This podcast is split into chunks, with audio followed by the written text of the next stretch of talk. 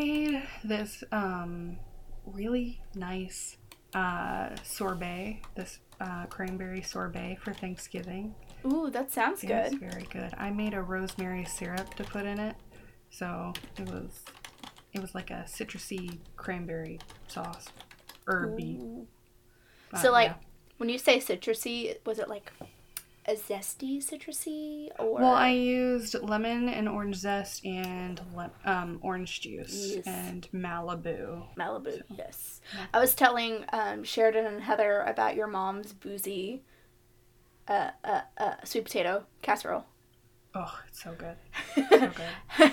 And they were like, how? I was like, Malibu rum. And Sheridan was like, that doesn't sound like that would taste good. It doesn't, but it is. It does. It's so good. Yes. It pairs so well with the orange juice that we put in it. That's probably why. I forgot yeah. you put um, orange juice in it. Yeah. It It's really just sweet potatoes, brown sugar, orange juice, and Malibu with maybe one or two other things, but that's about it. Fascinating combination. Yeah, my dad poured bourbon on top of my cranberry sorbet. It, he said it was great. I tried it. Uh, no. No. No. I no. feel like those two would not mix well together. No. They a didn't. Rum, yeah. A bourbon. Right. It's my grandma talking oh, to herself. Oh, okay. My window was open, or is open, so I thought something was outside. That's why I was like. I was like, hey, I'm about to record, and she said, okay, I'm not making any noise. Five minutes later. I'm going to keep that.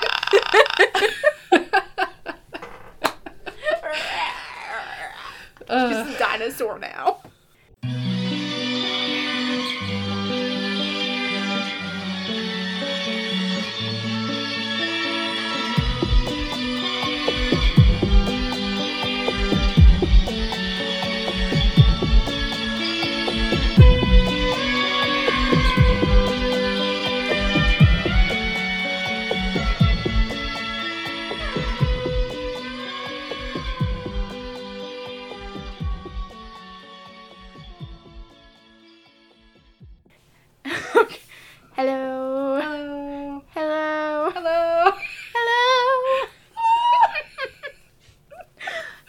And that is Grace. I'm Grace, and that is Rachel.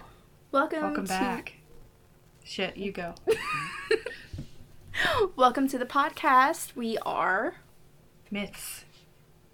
And Misfortunes. Thank you for joining us again this lovely week after... The week after Thanksgiving. The week after the week after The week after the week after, yep. Yeah, yeah, yeah, yeah. Yeah. For us, it is the week of. It is the so. week of, as we are recording.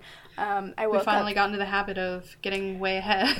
Way ahead. It's a good habit to have. It was um, an accident. It was an accident. Um, yeah, now that we have endured our food comas, we are preparing for the rest of the holidays this year. Um, I know I, for a fact, woke up thirty minutes late because of my food coma this morning.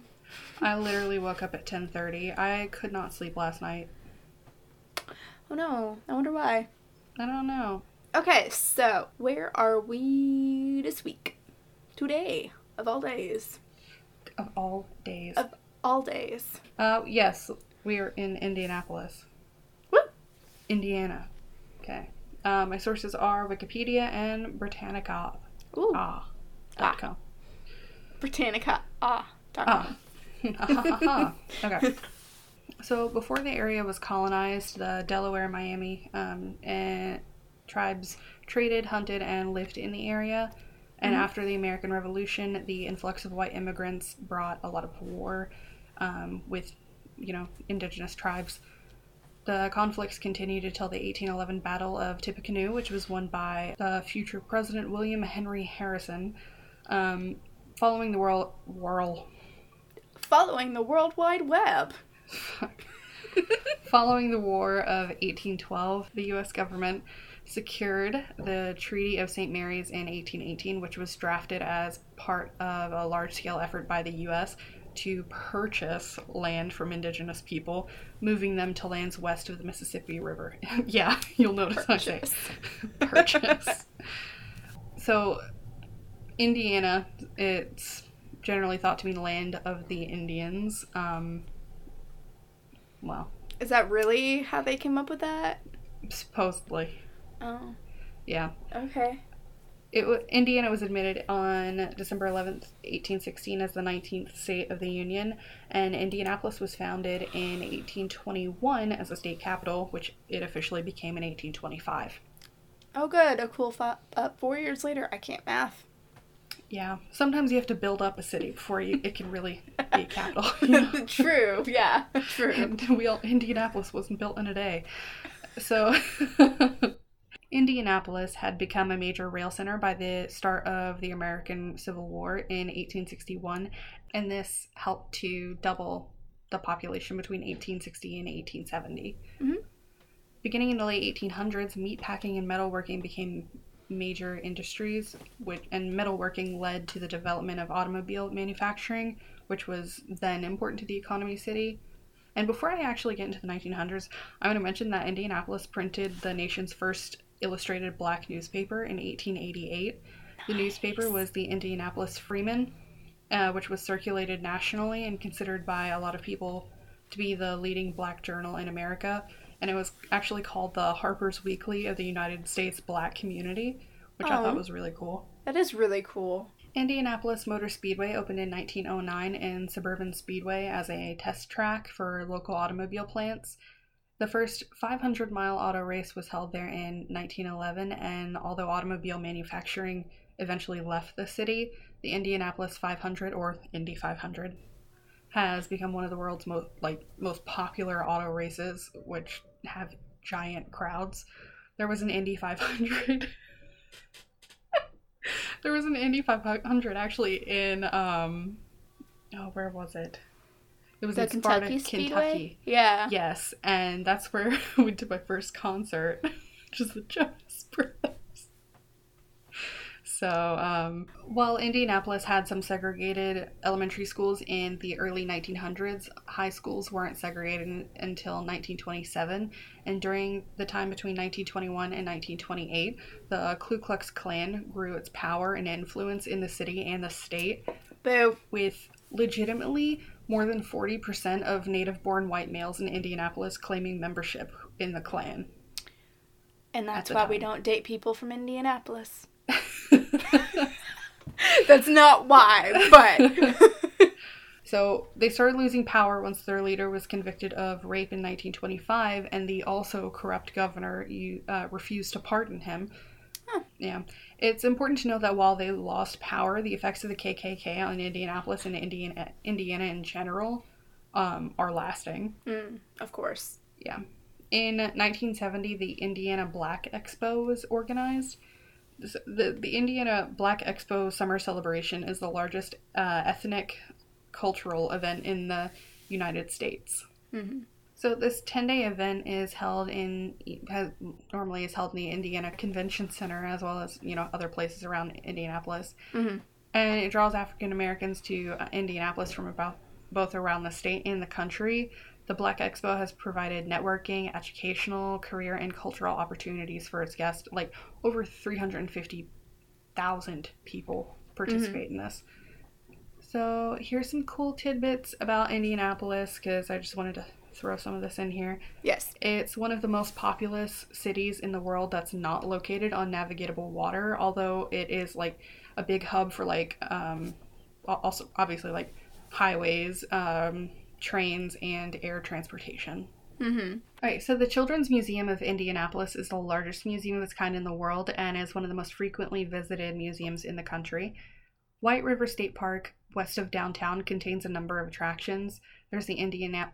Indiana... Indianapolis. Indianapolis Zoo and the Idledorg Museum of American Indians and Western Art, uh, that's located there, which sounds really cool.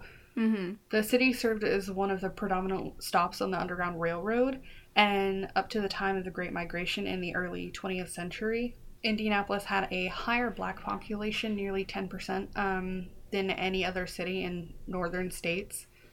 Because they all left Kentucky.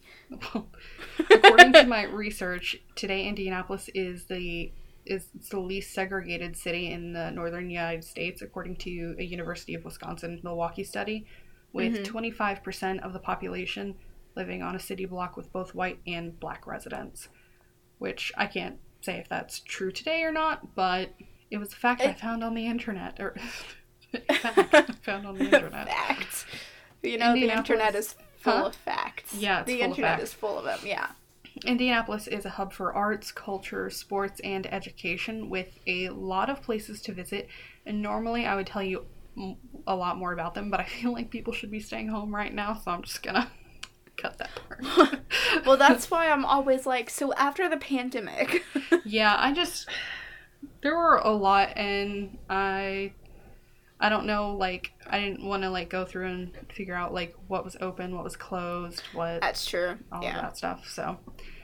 But that was my history of Indianapolis. Woo. Okay. Fun. So, then we will just move on to my story, which is, I just want to say, a very sad story. Um, oh. And I am going to mention my story does comp- Uh, contain a brief mention of sexual assault that may be triggering for some listeners, so if that pertains to you, I really, really advise that you fast forward about thirty, forty minutes to Grace's story, just, you know, to be safe. Okay, so, like I said, very sad story. Uh, that is the story of the torture and murder of Sylvia Likens. Uh, yeah, so, I forgot about this. I saw yeah. it on the list, and I forgot all about it. And I do actually want to mention the reason that I found out about this story is because I watched a video on YouTube about these people who were exploring around the house before it was torn down and replaced with something. Mm. And there were screams coming from the basement saying, oh. help me, help me. Oh, what? Yeah. Where did so, you find this video? Um, it's on YouTube. It's on one of the channels that I watched, like a top five, like a Nuke's top five or Slapped Ham or something like that. It. Th- you will have to find that and send that to me. Yeah, I'll have to find it at some point, and I'm sure I will. It just um. It was super crazy, and then it went into like you know a very brief mention of what happened. And I was like, oh, I should cover that. Yeah, dang. Yeah, but that house has since been torn down, and right. it's no longer a house, so I don't know if there's anything still going on there or not. Okay.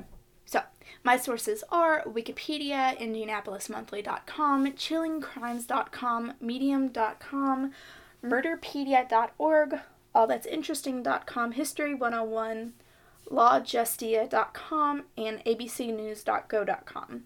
I feel like it's been a while since we used Murderpedia. Yeah. I wanted to check and see if this actually was on Murderpedia, and it was, so I, hmm. I went with it. So, Sylvia Marie Likens was born on January third, nineteen forty-nine, to Lester and Elizabeth Likens. She was the third of the family's five children. Her siblings were Diana and Daniel, the older set of twins, and Ginny and Benny, her younger twins. Ginny and Benny. Ginny and Benny. It's so cute, right? In nineteen sixty-five, Sylvia had just turned sixteen. She loved rollerblading and the Beatles. It's twenty twenty. We all still kind of like the Beatles, so yeah. She had long, wavy brown hair and a smile that lit up the room despite missing a front tooth thanks to an accident with her brother. Oh. Yeah, darn those brothers.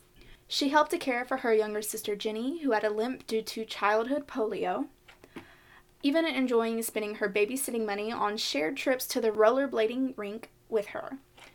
She would fasten one skate to Jenny's good, sturdy foot and hold her hand so that Jenny could skate with the other kids. Aww. Just so sweet. That is sweet. Unfortunately, Sylvia's parents spent a lot of time separated. In fact, the mother had just abandoned their father and technically kidnapped the girls. However, oh. a short, yeah. However, a short time later, on June third, nineteen sixty-five, their mother was arrested for shoplifting. This left young Sylvia to take care of her sister on her own. until Darlene McGuire, a friend of the girls, introduced them to Paula and Stephanie Baniszewski mm. at Arsenal Technical High School. Paula invited the girls back to her house to meet her mother, Gertrude Baniszewski. Upon hearing of the girls' circumstances, Gertrude invited the girls to stay overnight. Now, a little bit about Gertrude. She was born as Gertrude Van Fossen in nineteen twelve, being the third of six children. A lot isn't known of her childhood, except that she was closer to her father than her mother. This rift between her and her mother widened even more with the death of her father in nineteen forty. Five years later, at the age of sixteen, Gertrude dropped out of school to marry eighteen-year-old Deputy John Baniszewski. The two had four children before John's volatile temper caused the two to separate ten years later. Mm. After her husband, you know, was beating her for annoying him, Gertrude was granted full custody for her children. Oh, okay. I'm sure that wasn't the only reason, but, you know, physical abuse has a lot to do with it. Yeah.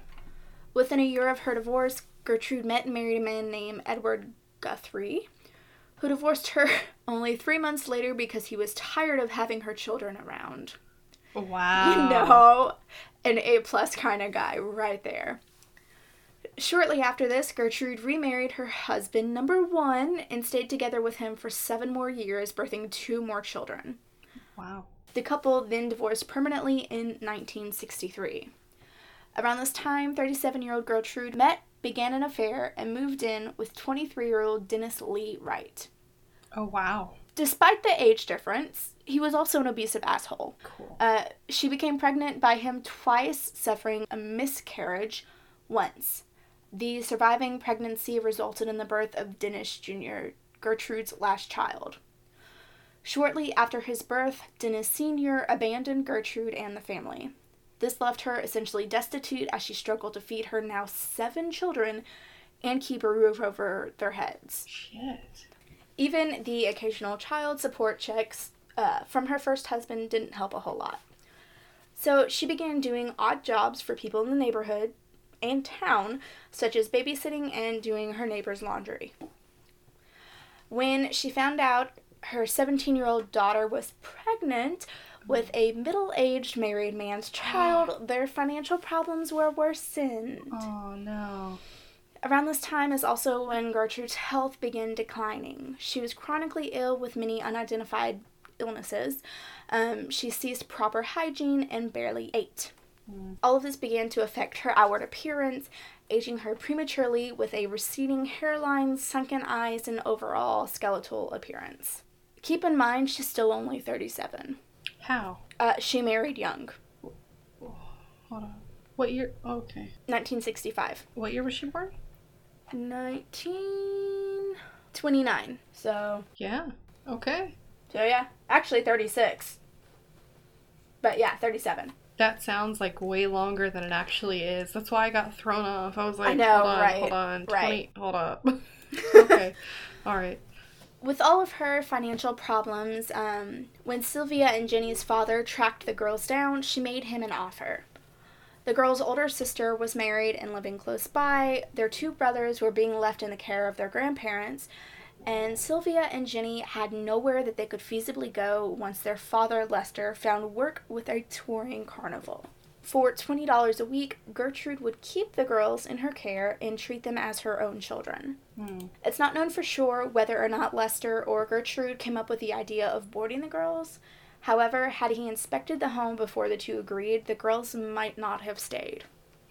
The Baniszewski home had no stove or microwave, microwave, only a single hot plate in order to cook. There were only enough mattresses in the house for half the people living there, so three or four. Yeah. Not enough for the seven already living, eight already living there. Right. The only food items available in the house were bread and crackers. Most of the home was also caked in thick layers of dust, which, not gonna lie, that it should bother me because I'm kind of allergic, but it doesn't bother me as much as not having the food. Yeah, I think... And there were only enough plates and utensils for three people. Dang. Yeah. So, but I mean, this is nineteen sixties. It's harder to live then. And she doesn't have a job. She's doing odd jobs. She has seven children. Right. She's on her own. yeah, she's on her own. She doesn't have any help. Any help. She's, I mean, they're all still technically underage children who can't do anything. They have to go to school. Yeah. Yeah. So, the first few weeks, the two girls were there. Everything was normal. They attended school, church, and did normal teenage social functions. In fact, the Bana- Baniszewski home was the kind of home in the neighborhood that any child would come and go to as they pleased. Mm. Here, they had their safe space away from their parents where they could get away with literally anything. Smoking, drinking, raunchy sex talk, hell, even murder. Mm. However... Spoilers! However, when the next twenty dollars payment failed to come, Gertrude threw a fit. She screamed at the girls, "I took care of you two bitches for nothing." She then forced the girls to lay across her bed with their skirts and underwear down around their ankles while she beat their bottoms with a thick leather belt that once belonged to her first husband. Shit. Because of her sister's vulnerabilities, Sylvia told Gertrude that she would take Jenny's punishments too, now and, you know, from then on. Yeah. And this is literally, this is when everything just began to focus on Sylvia. So, shortly after this incident, Lester and Elizabeth arrived to check on their daughters. The girls claimed that all was going well, not even alluding to the beating that they had just received. The next week, the two girls went around the neighborhood collecting Coca-Cola bottles in order to sell to get money for candy. When they came home with the candy, Gertrude accused them of stealing.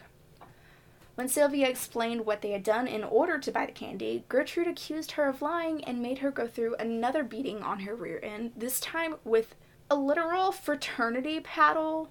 You know what I'm talking about? Yeah. Yeah. She had one of those. That was a thing. Okay. Okay. Shortly after this, Gertrude's children came to her after church claiming that they were disgusted by the amount of food that they had seen Sylvia eating at the recent church social. Mm. Ger- well, I have to say, if all you have is bread and crackers... You're going to gorge yourself any time going... that you are around food. Right. If you don't have any food. Right. Gertrude then told Sylvia how angry she was that Sylvia would do something to ruin her physical appearance. Jesus. As if beating them wouldn't change their physical appearance. Right. She then forced Sylvia to eat a hot dog piled with condiments, literally mm. spices, mustard, um, relish, the whole shebang. And when Sylvia threw up, Gertrude then forced her to scoop that up and eat it. Oh, God. Again, Lester and Elizabeth came to town to check on the girls, and once again, the girls said nothing to them regarding it. I mean, that sucks. I know, I know they're probably just thinking, like, I don't want to make the situation even harder for my parents, like... And I don't... So... I'm sure that could have been one of the things going through their heads, but speculation is that the girls feared that things would only get worse. Yeah. If they told their parents what was going on. Or that they probably wouldn't be believed. Or that. So, unfortunately, things do go from bad to worse, when in August of nineteen sixty-five, Gertrude hears Sylvia speaking of a boyfriend she had in California. Gertrude burst into a fit of rage, calling Sylvia a prostitute, and informed the entire house that Sylvia was pregnant because she let a boy touch her vagina. Oh my God. Which, you have seven children. Hopefully you know this is not how that works. No, but no. That's definitely a way to control your children and to pit them against one another. Yeah. She then physically attacked Sylvia, kicking her in the crotch. After the attack, when Sylvia had attempted to sit down, Paula, who was originally a friend, and keep in mind, Paula is the pregnant one, mm-hmm. threw Sylvia out of the chair and informed her, "You ain't fit to sit in chairs." Jesus. And the only reason I bring up that Paula is the pregnant one is that Gertrude, while she, one, shouldn't be doing this, is a total hypocrite, because she treated Sylvia this way and not her own daughter. Yeah. In fact, I mean, no child should be treated like that. It's literal abuse, but she's a hypocrite. Absolutely. From then on, Gertrude only allowed Sylvia to sit in chairs with permission. This is also when she began allowing her children to be equi- equally abusive towards her. She even encouraged it. The Baniszewski children would practice karate on her, throwing her into walls and downstairs, put out lit cigarettes on her skin, burning her, by the way, like severe burns, cutting open her skin, rubbing salt into the wounds, and then cleaning her in a scalding hot bath. Jeez. Oh. As an act of revenge, Ginny, Sylvia and Ginny told their class that Paula and Stephanie were having sex for money. Which, I want to point out, not a bad thing. It's an honest way to earn a living. But especially but also, at the time, with like there I, with there being such a stigma with that, I could understand. Yeah, yeah. With there being, with there being one, with there being such a stigma, and with the fact that her, th- their mother mm-hmm. is calling Sylvia out on this when she's not doing it. Yeah. Um. When Stephanie's boyfriend Coy Hubbard discovered what had been said, he came to the Baniszewski home and beat Sylvia. In fact, this kind of became a ritual. Hubbard made frequent visits to the home where Gertrude would instruct him to practice his judo on her. Oh my god. Hmm. I hate this story. We got six pages to go. Buckle in. Yeah. This is also around the same time that the family began turning Sylvia's friends against her. Gertrude informed thirteen-year-old Anna Sisko that Sylvia had been telling the boys at school that Anna's mother would perform sexual acts for five dollars. Gertrude led Anna to Sylvia and directed her to attack her. And this, she did. This also happened with another friend, this time one of Paula's, whose name was Judy Duke. Gertrude claimed that Sylvia was spreading rumors about Judy's mother and egged the girls on into fistfighting. Gertrude then instructed Judy to join in. But when she refused, Gertrude proceeded to beat the ever-living shit out of Sylvia until Ginny agreed to punch her once. Oh my god. Like, pitting her own sister against her when her sister so does not want to do it. Yeah. This whole time, I'm, like, sitting here thinking, so how has no one seen this? Why is no one questioning why this sixteen-year-old is coming to school and church bruised and beaten and all cut up? Surely there's someone who sees this, right? And in August of nineteen sixty-five, the house next door to the Baniszewskis was purchased by Phyllis and Raymond Vermilion. The couple noticed how many children were in and around their neighboring home, and as a way to kind of introduce themselves to the neighborhood and get to know everyone, they threw a barbecue. During the barbecue, Phyllis spotted Sylvia walking around the yard with a very noticeable black eye. And when she questioned the family about it, Paula proudly announced that she had been the one who had given it to her. Then, in front of Gertrude and the Vermilions, Paula threw steaming hot water in Sylvia's face. Fuck. Despite the fact that this was seen by completely new people and her neighbors, this wasn't reported by the uh, to the authorities. Mm. Two months later, Phyllis then visited Gertrude in order to borrow something. Within a few minutes of arriving, she noticed that Sylvia was wandering around in a daze with swollen lips and another black eye. One actually swollen su- shut. Paula, again, had some sort of complex, decided that she was going to show Phyllis how this happened to Sylvia. She took off her belt and began a- absolutely beating the crap out of Sylvia again. Do you think Phyllis reported this? I'm gonna go with no. No. Mm-mm. Shortly after this incident, Sylvia came home from school and informed Gertrude that she needed a sweatsuit for gym class. Gertrude then told Sylvia that they could not afford one, which, rough times, yeah. Sylvia, needing one for school, stole it from the school. When Gertrude inquired how she got it, eventually, Sylvia admitted to stealing it. Gertrude thought that it was a great idea to teach Sylvia a lesson about stealing and proceeded to burn the tip of Sylvia's fingers with a lit cigarette. Because she had sticky fingers. Oh, God. That's... Makes sense to burn the fingers, apparently. She then made Sylvia bend over so she could whip her with a belt. And honestly, this is when she began being used as the ashtray and... Yeah. Yeah. It was a reminder not to steal. Shortly after this, Sylvia once again went out to find and sell Coke bottles. Um, great way to make some money, especially when the family you're living with has none to support themselves, let alone you. Right. However, when she returned, Gertrude yelled at her, claiming that she had been prostituting herself. Mm. She then dragged Sylvia into the living room and forced her to strip naked in front of her sons and several of the neighborhood boys by threatening to beat Jenny. Mm.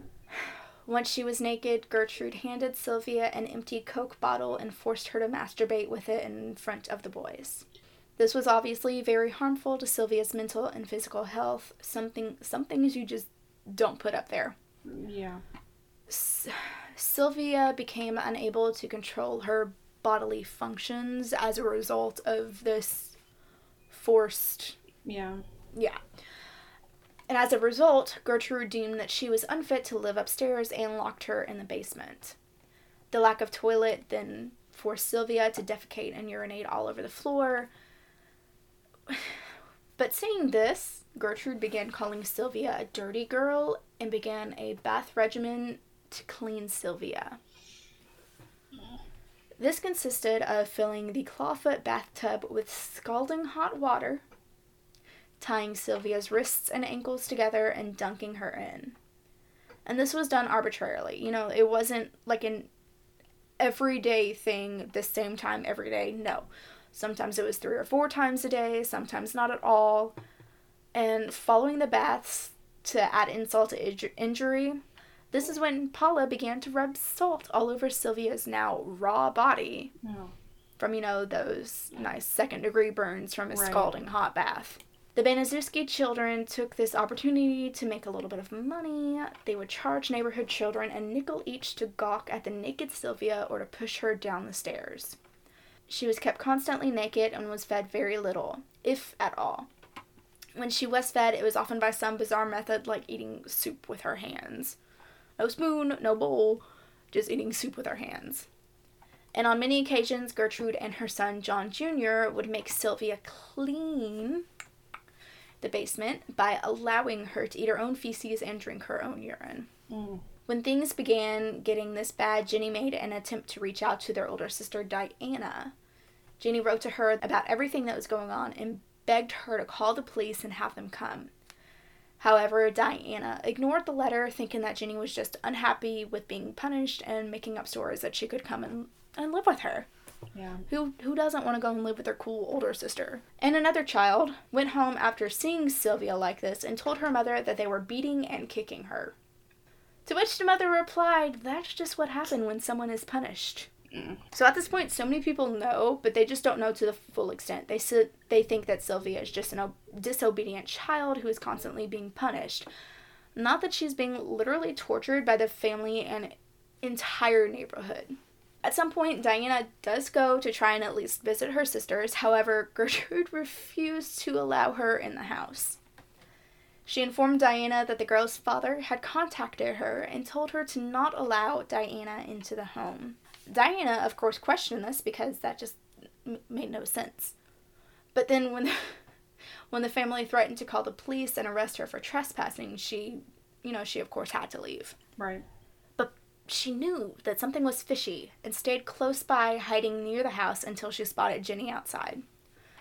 Diana then approached her youngest sister and asked what was going on, and Jenny told her that she wasn't allowed to talk to her, and then ran away. This, of course, alarmed Diana, who then contacted social services. When they arrived at the Baniszewski home, Gertrude informed them that she had kicked Sylvia out for being physically unclean and a prostitute. Mm. She then got Jenny alone long enough and told her that if she told a social worker the truth, Jenny would then be joining her sister naked in the basement. Fearing for herself, Jenny informed the social worker that her sister did indeed run away. That social worker then took this and left, filing a report that stated no more calls needed to be made to the Baniszewski home. Mm. On October twenty-first, Gertrude had um, John Junior and Stephanie bring Sylvia upstairs from the basement and tie her to a bed. Gertrude told her if she could hold her bladder through the night, then she would be allowed to sleep upstairs again. She's tied to a bed. Did you take her to the bathroom first? The next morning when Gertrude went to check on Sylvia, she found the girl and mattress soaked in urine. She forced her up and into the living room where she made Sylvia undress in front of the neighborhood boys again and masturbate with that empty Coca-Cola bottle. Jesus. When she was finished, Sylvia was allowed to redress. However, only a few moments later, Gertrude brought up the lies that Sylvia and Ginny told about Paula and Stephanie. She declared, "You have branded my daughter, so I will brand you." Poor Sylvia was forcibly stripped again, tied down and gagged, while another of the children in the room heated a sewing needle with a series of matches. When the needle was li- was literally orange, Gertrude began to carve and burn the letters I and part of the letter M into Sylvia's stomach. She then handed the needle off to Ricky Hobbs, who seemed to take pleasure in being her protege, mm. and instructed him to continue carving the letters out. "I'm a prostitute and proud of it." At one point, Hobbs even paused to ask Gertrude how to spell prostitute. Like, he's not even questioning he's doing this. Ugh. What was left um, was carves and third-degree burns where the phrase was etched into her skin. The damage was so bad that even modern surgery today would not be able to correct it. After the etching was done, Gertrude left the room, leaving Sylvia tired, gagged, and naked. At this point, Ricky, Paula, and Shirley decided to give Sylvia another tattoo. An S in the middle of her chest. Ricky etched the bottom half of the S, then either choked or changed his mind. Um, he then ordered Ginny to carve the top half of the S, but she, you know, of course refused. This is her sister. No, not doing that. So Ricky then ordered Shirley, his ten-year-old sister, to finish the job. Now Shirley, she, she actually did choke. She accidentally carved the curve backwards, forming a three rather than an S on mm. Sylvia's chest. Gertrude then re-entered the room, looked at Sylvia, and said, "What are you going to do now, Sylvia? You can't get married now. You can't undress in front of anyone. What are you going to do now?" Sylvia was ungagged in order to respond to Gertrude with, "I guess there's nothing I can do. It's on there." Coy Hubbard then took Sylvia back to the basement where he proceeded to use her for judo practice. In the middle of the night, Ginny snuck down there to see her sister, and Sylvia told her, "I'm going to die. I can tell." Shortly after Ginny had gone back upstairs, Gertrude came down and brought Sylvia upstairs to sleep in one of the beds. She was allowed to sleep until noon the following day when Gertrude woke her up to give her a warm, not scalding hot, soapy bath. Afterwards, Gertrude dictated a note that she had Sylvia write. It read, "Dear Mister and Missus Likens, I went with a gang of boys in the middle of the night, and they said that they would pay me if I would give them something, so I got in the car, and they all got what they wanted. And when they got finished, they beat me up and left sores on my face and all over my body. They also put on my stomach, 'I am a prostitute and proud of it.' I have done just about everything that I could do just to make Gertie mad and cause Gertie more money than she's got. I've tore up a new mattress and peed on it. I've also cost Gertie doctor bills that she really can't pay and made Gertie a nervous wreck and all of her kids." And that's how it ends. She didn't sign it. She didn't have Sylvia sign it. So that's that's that's way too formal of a start to a letter to your parents. Yeah. And she didn't sign it. There are some obvious flaws in whatever scheme Gertie was coming, G- Gertie, Gertrude was coming up with. Right.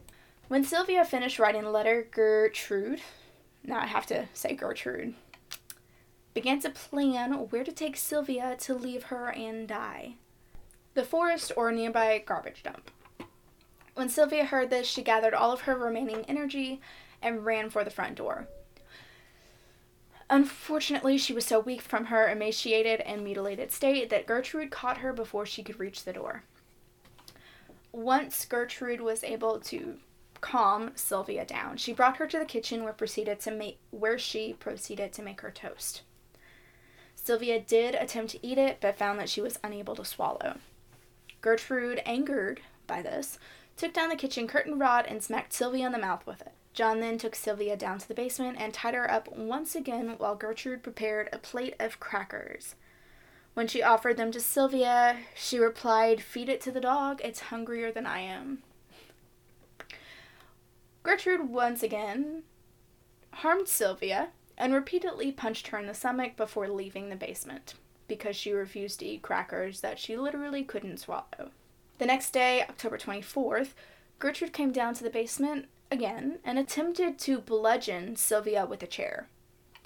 However, she missed and broke the chair against a wall. Wow. She then, this is the best part, she then attempted to beat her with a paddle, yet like a scene out of a cartoon, the paddle misses Sylvia completely, arches wide, and smacked Gertrude in the face, leaving her with a black eye. Oh, nice. Nice, yeah.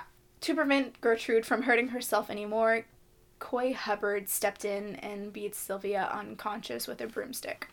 Over the course of the night and into the following morning, Sylvia beat at the basement floor with the scoop end of a shovel, trying to get any attention from neighbors or passerbyers. It is later reported that the neighbors did in fact hear something, but they didn't report it. Um, on October twenty-sixth, Sylvia was no longer able to speak intelligibly or even coordinate her movements. Gertrude had her moved to the kitchen once more in an attempt to have her eat a donut and drink some milk. When she was unable to bring the glass of milk to her lips, Gertrude threw her to the floor. Sylvia was then taken back down to the basement, where she very quickly became delirious, moaning and mumbling, unable to get past the fourth letter in the alphabet upon the request of Paula. By that afternoon, a crowd of neighborhood children had once again begun to form around her. She attempted to point at several people in the crowd, naming names of people she could recognize. She was then given a rotten pear, to which she unsuccessfully tried to bite into. Ginny then politely reminded her sister that she had lost one of her front teeth when she was a child. Luckily, or, you know, unluckily, Ginny had to leave the basement to perform some gardening duties for some of the neighbors for a little extra pocket change. After repeatedly messing herself throughout the day and in an attempt to clean her, John Junior sprayed her with a garden hose that was brought into the house. Sylvia again attempted to escape up the stairs, but collapsed before she could get very far. Stephanie decided that Sylvia could really use a warm, soothing bath. Stephanie's gaining a conscience now, I guess. So she brought Sylvia upstairs and laid her into the bath, fully clothed. When they pulled her out a short time later, they realized that she wasn't breathing. Stephanie then proceeded to give Sylvia C P R, but by this time she was already gone. Ricky Hobbs then walked into the house and found Stephanie crying and holding Sylvia's lifeless body. Initially, Gertrude felt that this was a ruse and struck Sylvia's body with a book, then panicked and instructed the children to take Sylvia back down into the basement and strip her naked. She then told Ricky to run to the nearest payphone and called the police. Upon the police's arrival, Gertrude gave them the note that Sylvia had written, claiming that she, for the past hour prior to Sylvia's death, Gertrude had been taking care of her and doctoring her. Mm-hmm. They read the note, but they were a little suspicious because she was found in the basement bedroom covered in more than one hundred fifty burns and cuts all over her mutilated body. Right. In various states of healing. Yeah. At some point, Ginny was able to get an officer alone and told them, "Get me out of here and I will tell you everything." Thank you, Ginny. With Ginny's statement, officers arrested Gertrude, Paula, Stephanie, John Junior, Coy Hubbard, and Ricky Hobbs on suspicions of Sylvia's murder.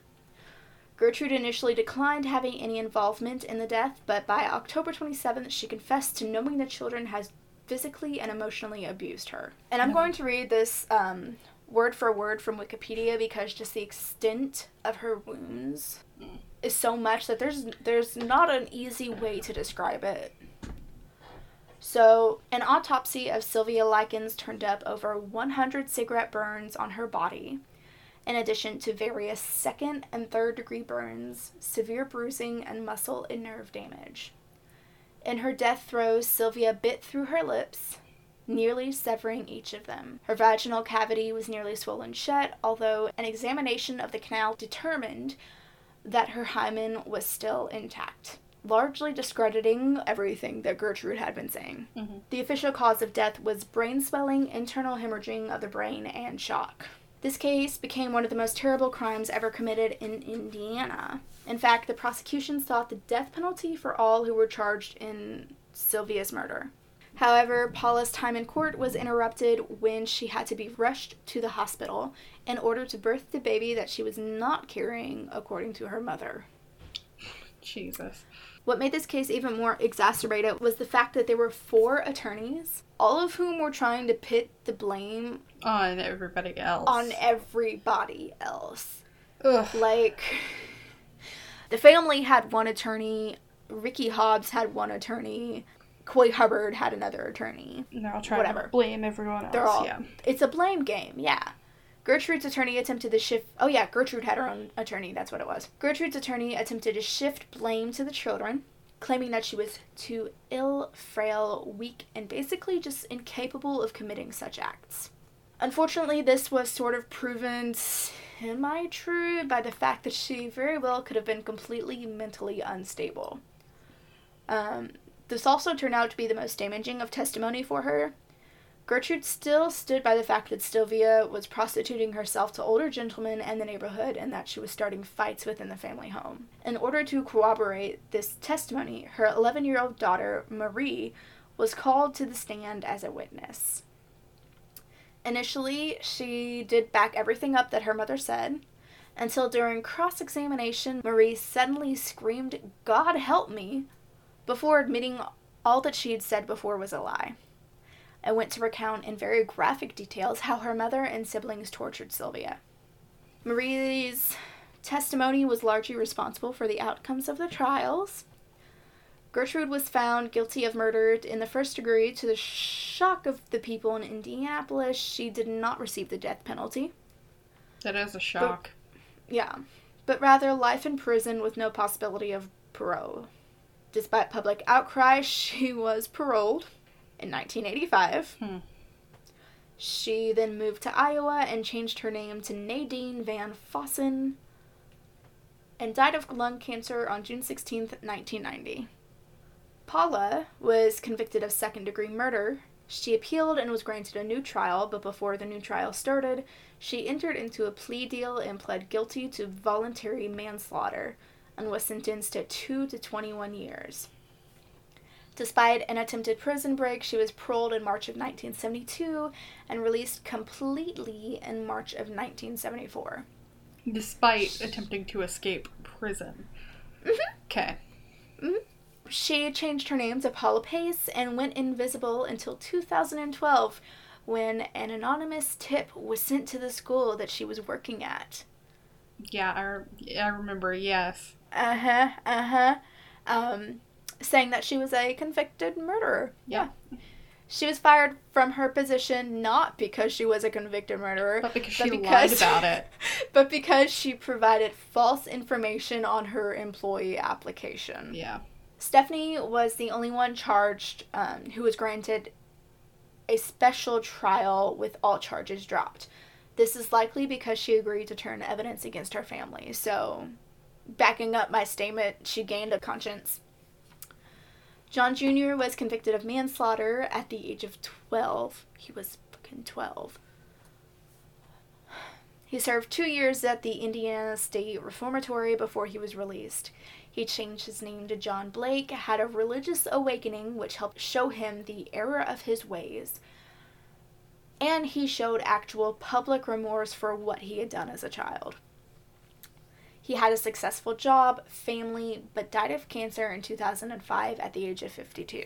Mm. Coy Hubbard was convicted of manslaughter, but served only two years. But he was tried for another murder in nineteen eighty-two, but he was acquitted. Mm. He lost his job in two thousand seven when the movie American Crime, uh, which is a movie about Sylvia, mm. came out. He then died later that year. My sources didn't say how, but he died. Okay. Ricky Hobbs was convicted of manslaughter and, like the other boys, only served two years. He died of cancer in nineteen seventy-two at the age of twenty-one. Some good news. Baby Denny was adopted into a nice family, as was Paula's daughter. Yay. I am sorry. I had to deeply summarize the trial because this got so long. Yeah. Uh, but if anyone wants to know more, one hundred percent I recommend Murderpedia and... Wikipedia because they had a lot more information than I thought they would. And the um, sources to back them up. Yeah. You can also check out a couple of books, The Indiana Torture Slaying and House of Evil by John Dean, and The Basement by Kate Millett. Uh, there is also a documentary by Investigation Discovery titled Born Bad, which first aired on November thirtieth, two thousand nine. Then, of course, the movie I mentioned earlier, An American Crime, which is directly based on the life and murder of Sylvia Likens. If you're looking for some, something a little bit more fiction-y, then The Girl Next Door is right up your alley, and it's very loosely based on the case. So, that is the story of the murder and torture of Sylvia Likens. Um, that was your worst one. Who wants yet. to go? Uh, who thanks. wants to go jump off a bridge? um, I was actually going to bring up House of Evil because that is one of the most evil, mm-hmm. some of the worst stories I've ever heard, and every time someone says they're going to do it, I'm, I I have to skip it because I'm like, I've heard of this. There were actually times. some things that you said that I didn't even know about, and yeah, I literally used um, Murderpedia for most most of my information. Yeah, like, and Murderpedia has like so multiple much. sources for it. Yeah, so that's one of the things that I like about Murderpedia is that they have like multiple articles listed and stuff like that. I it's it's rough. It's such like... a rough case because not only was she physically, emotionally, and sexually abusing her, she had other people do it too, and... And these kids just went with it. They didn't question the morality of it. And I think part of it is, like, when you grow up around somebody who obviously does not question whether those things are good or bad, your uh, yeah. sense of morality is also skewed, but, like, goddamn. It, well, and something else that I didn't mention because it was, like, purely speculation on the, um, on literally everything, is that Ricky Hobbs, who took pleasure in being her protege, yeah, um, one of the theories is that they might have been sleeping together. Oh, God. But he's twelve, yeah. or he was twelve, and she's was thirty-seven, so, um... I mean... I hope not, but also with all the other crazy stuff that was going on, entirely possible. I just think it's... It's crazy because I know, like, when you're a kid, you see somebody else doing something that, like, you've been told is bad, and you're like, oh, well, they're doing it, so it can't be that bad. But, mm-hmm. like, to physically see somebody suffering like that, you would think that would be, be enough for somebody to say, oh, that's not good.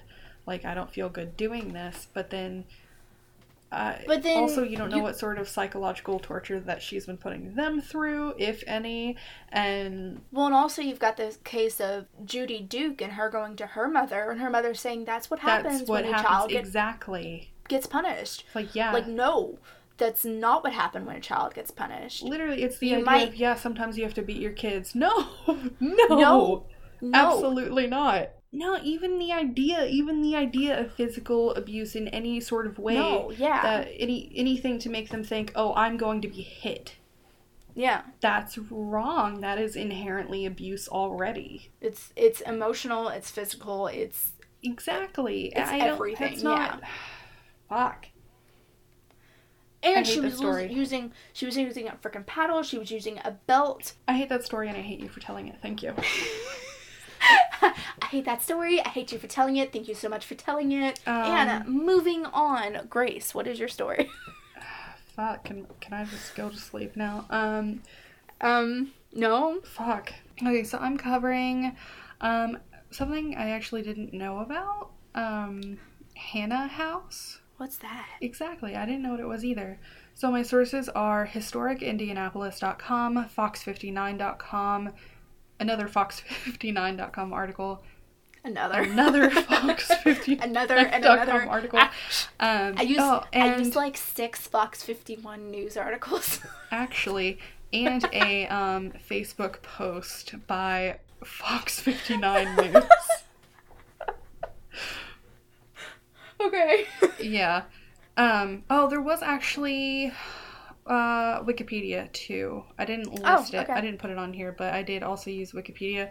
There isn't a um, Wikipedia page for Hanna House, as far as I know, but I found it on, like, haunted places in Indiana, or in Indianapolis, on Wikipedia. Oh, okay. So it was like a Wikipedia... A Wikipedia. A Wikipedia. Yes, it was a, it was a Wikipedia uh, article that was, like... Um, all the haunted places in haunted. Indianapolis and stuff like that. Okay, and they give you, like, short little blurbs. Yeah. And, yeah. Okay. So, Hanna House is located on the south side of Indianapolis at thirty-eight oh one Madison Avenue. It is a twenty-four room house. I want to say mansion. That's a mansion, yeah. Built in eighteen fifty-eight um, by Alexander Hanna. I thought you, so, I thought you were going to say Alexander Hamilton. Alexander Hamilton, yeah. Uh, I almost wrote it once or twice while writing this. Uh, so I'll just start with Alexander Hanna, who was a highly respected civil civic leader. You know how some people seem to have a million interests and just as many jobs? Like, what? Like, there are people who are just like, I like this, I'm going to have a job in this, I'm going to have business in this. I, they just have so many jobs, and you don't know how they have so much time. Oh, okay. I was going to say, like, a jack of all trades, but no, that's not what that is. Yeah. So, that's this guy. He had businesses in farming, prospecting, but also served as the sheriff, postmaster, circuit court clerk, and as a member of the Indiana General Assembly. But most importantly, he, like, his home was also a stop on the Underground Railroad. Oh, good. So, Alexander Hanna was born in southern Indiana in eighteen twenty-one and trained as a harness maker. Mm-mm. Harness maker. I'm assuming for, like, cows? Like, oh, for dogs. Milking. Did they use those back then? I don't think they use harn... Ooh, horses. Horses. No, not cows. Cows, you cannot harness a cow easily. No, but there are those, like, big ones um, that they use... I saw it in a documentary once. It's fine. Um, it's fine. Okay. In eighteen fifty, he headed to California because of the gold rush.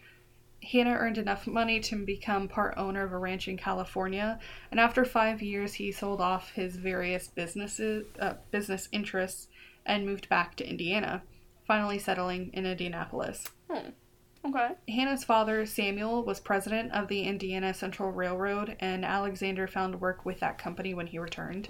The Hanna family owned a shit ton of property in Marion County. He himself acquired two hundred forty acres of South Indianapolis and began construction on Hanna House. The Indianapolis-Southport Toll Road, which is the first toll road in Marion County, crossed his property, and he collected tolls from travelers along his section of the road and the major east to what? What? I'm sorry, I'm not sure that's legal. This was the eighteen hundreds. I'm not so. sure it's legal. Oh, he's a troll. He's a troll. It's a toll road. No. He's a troll of the toll it's road. It's a toll road. Okay. The major east to west street south of his his house still has the name Hanna Avenue. In eighteen seventy-two, Hanna married a woman named Elizabeth Jackson, and the couple constructed a uh, service building southeast of the kitchen wing. The new addition housed a smokehouse, wash house, milk cooling room, summer kitchen, and a servants' quarters. I want a milk cooling room. Right. Uh, though the couple hoped for children, uh, local lore has it that Elizabeth miscarried with their only child. Oh. Uh, there are no records of a child's death associated with the house, but at the Ham- Hanna family cemetery plot, there is a small unmarked grave stone between uh, Alexander and Elizabeth, suggesting an infant burial. Aww. This seems to have spawned the first of, like, many folklore tales of hauntings on the property, including a ghostly presence of a stillborn child in one of the upper bedrooms, That's... which is the worst thing I, was I gonna could say, ever imagine. I don't want to see that. That no. But um, so they, other than that, they seem to enjoy a happy life. Um. And the couple entertained and continued um, helping as a stop on the Underground Railroad. And according to local legend, obviously he was an abolitionist during the years before the Civil War, and with hundreds of wooded acres around the house and not a lot of neighbors, it was obviously the perfect location to op- operate a sanctuary for slaves heading toward Canada for years without detection. Yep. Unfortunately, local legend also says that one night a group of men and women running from slavery were hiding in the Hanna House cellar, waiting for the right time to make their getaway, when someone knocked over an oil lamp, setting the room on fire. No, okay, I know this story now. It sounded familiar. Up, yeah. None of it sounded familiar up until this point. So, the fire spread quickly, and unable to escape, they allegedly died in, in minutes from smoke inhal- inhalation and burns. Mm-hmm. The legend continues to say that the men and women in that cellar were hastily and temporarily buried by Hanna's servants in the dirt of the cellar floor in an attempt to cover up the incident so that the Underground Railroad could continue undiscovered. Mm-hmm. There's no real way to verify the story because it's not like that's something that would have been recorded because it was technically illegal. Yeah. But families in the area have passed down the legend for generations, and current neighbors say that there are partially clapped tunnels that lead in the direction of Hanna House. Okay. Elizabeth and Alexander were laid to rest at Crown Hill Cemetery, having died without a child in eighteen eighty-eight and eighteen ninety-five. The Hanna House sat dormant for four years until nineteen, eighteen ninety-nine, when Roman Ohler, a German immigrant, purchased the house and twenty-one acres of surrounding property. Ohler was a Civil War veteran who owned a jewelry business in the area, and during the time he lived there, the porch on the front of the house was replaced with a wider one uh, made of concrete, mm-hmm. and a lot of outbuildings which still stand, and his daughter, Romina Ohler Elder, and her husband and family were the next owners of the house, and they lived there until nineteen sixty-two. All right. Nice. Apparently after this, the house was empty for about thirty years, and during this time is when the really specific claims of hauntings became a local legend. Hanna House was recognized as a historical landmark in nineteen seventy-eight, but it wasn't until nineteen eighty that it was first used as a venue for haunted houses. Oh, yeah. Really? Yeah. Since then, the property has had countless news crews, psychics, and paranormal investigators visit. It's a haunted, um, haunted house. It's a haunted, haunted house. Uh, and a lot of them have reported unusual occurrences.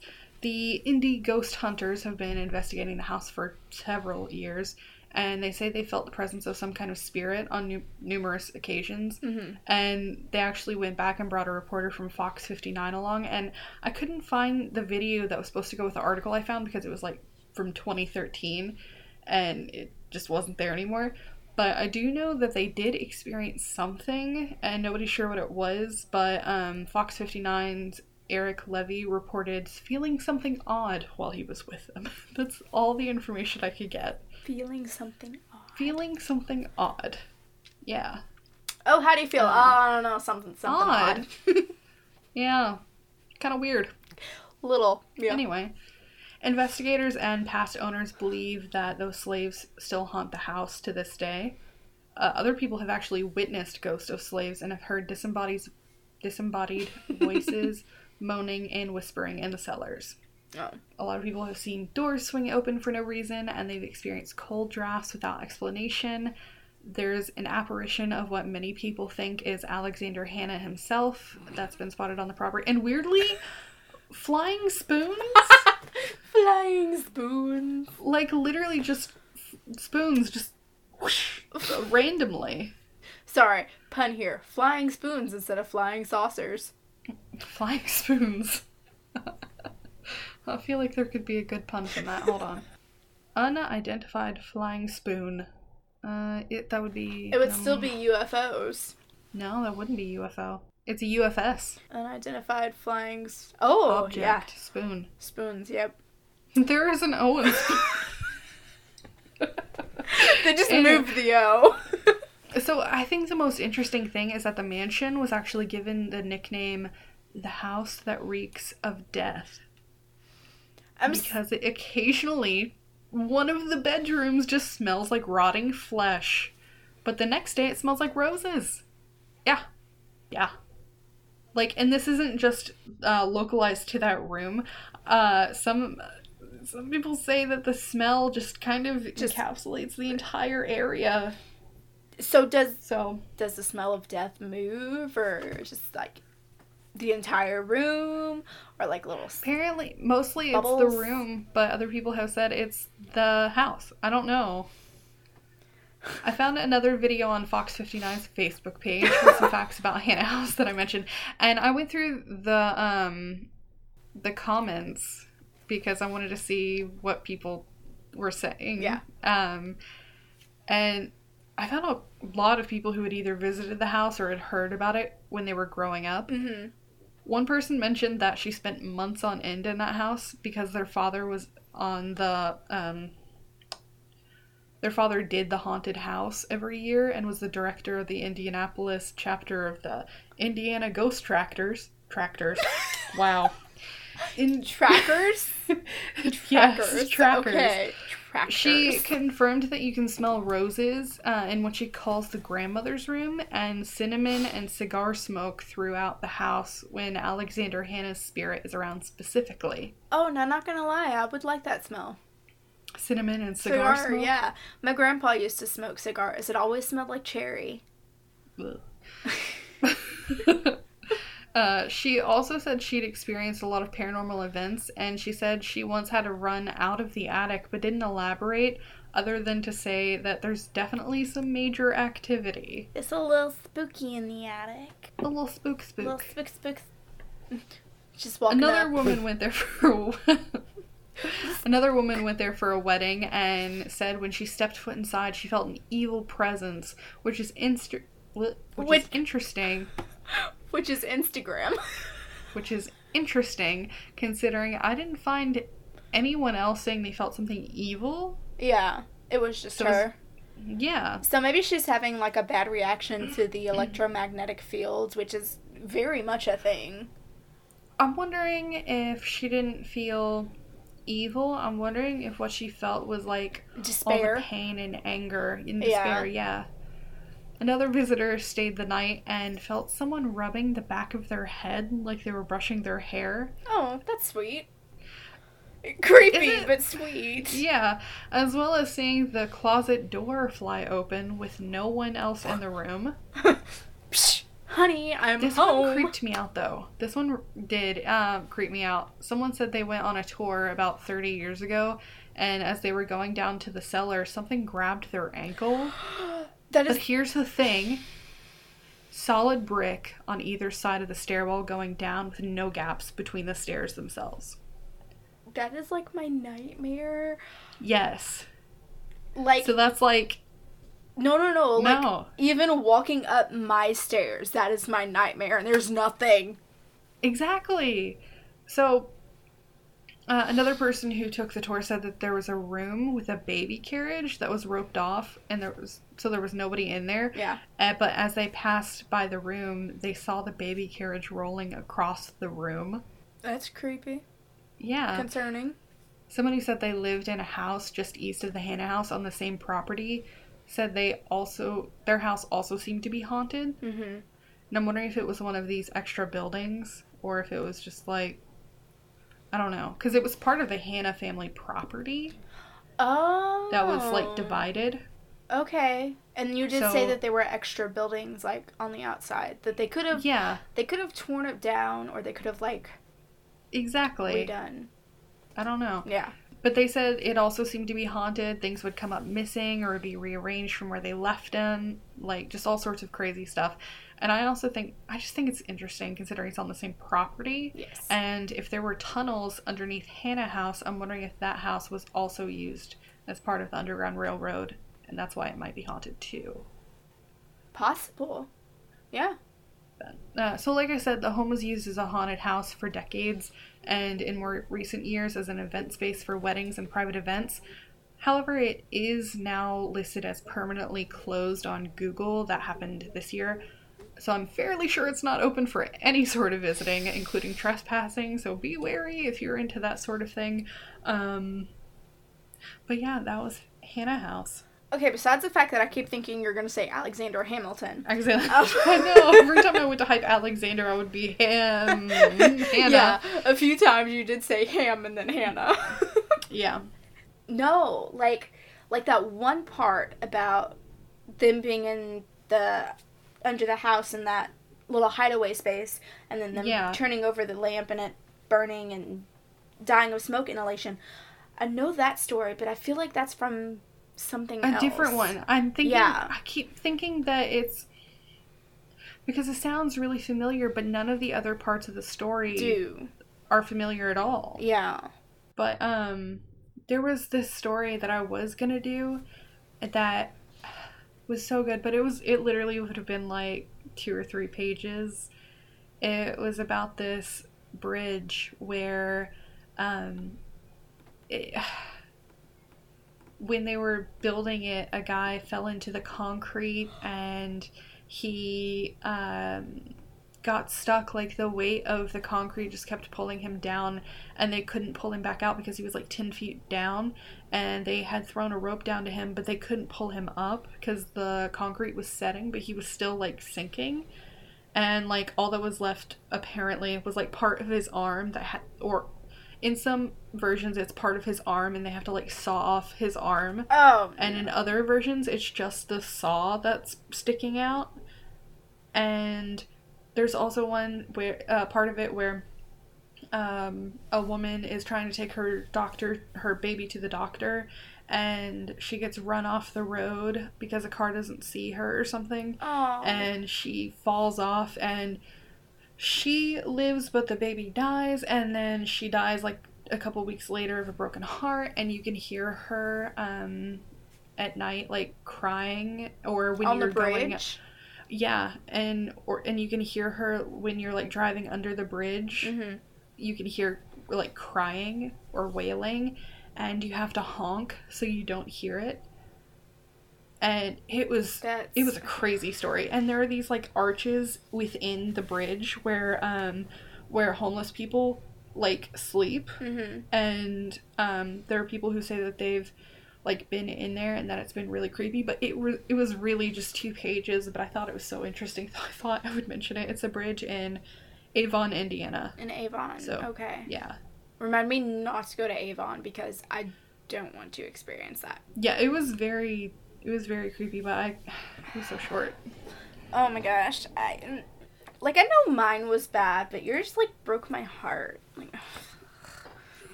yours was awful. Mine was awful. Mine was so bad. That was worse than Gary Ridgway. That was so bad. But it's because of her age. She's sixteen, and these children are doing it to her.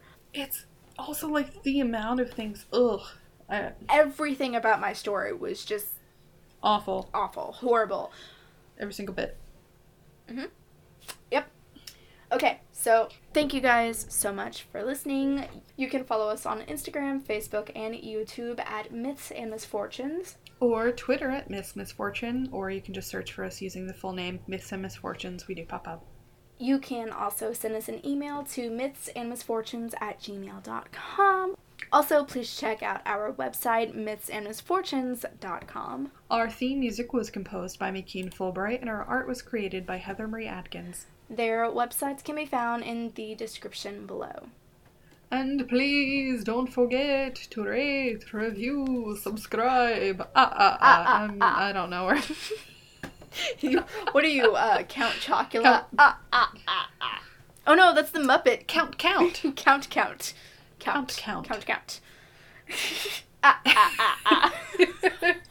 How many subscribers do we have? One, two, three. Three subscribers. Ah, ah, ah. Okay. Thanks so Thank much for listening, for listening, guys. Bye. Bye.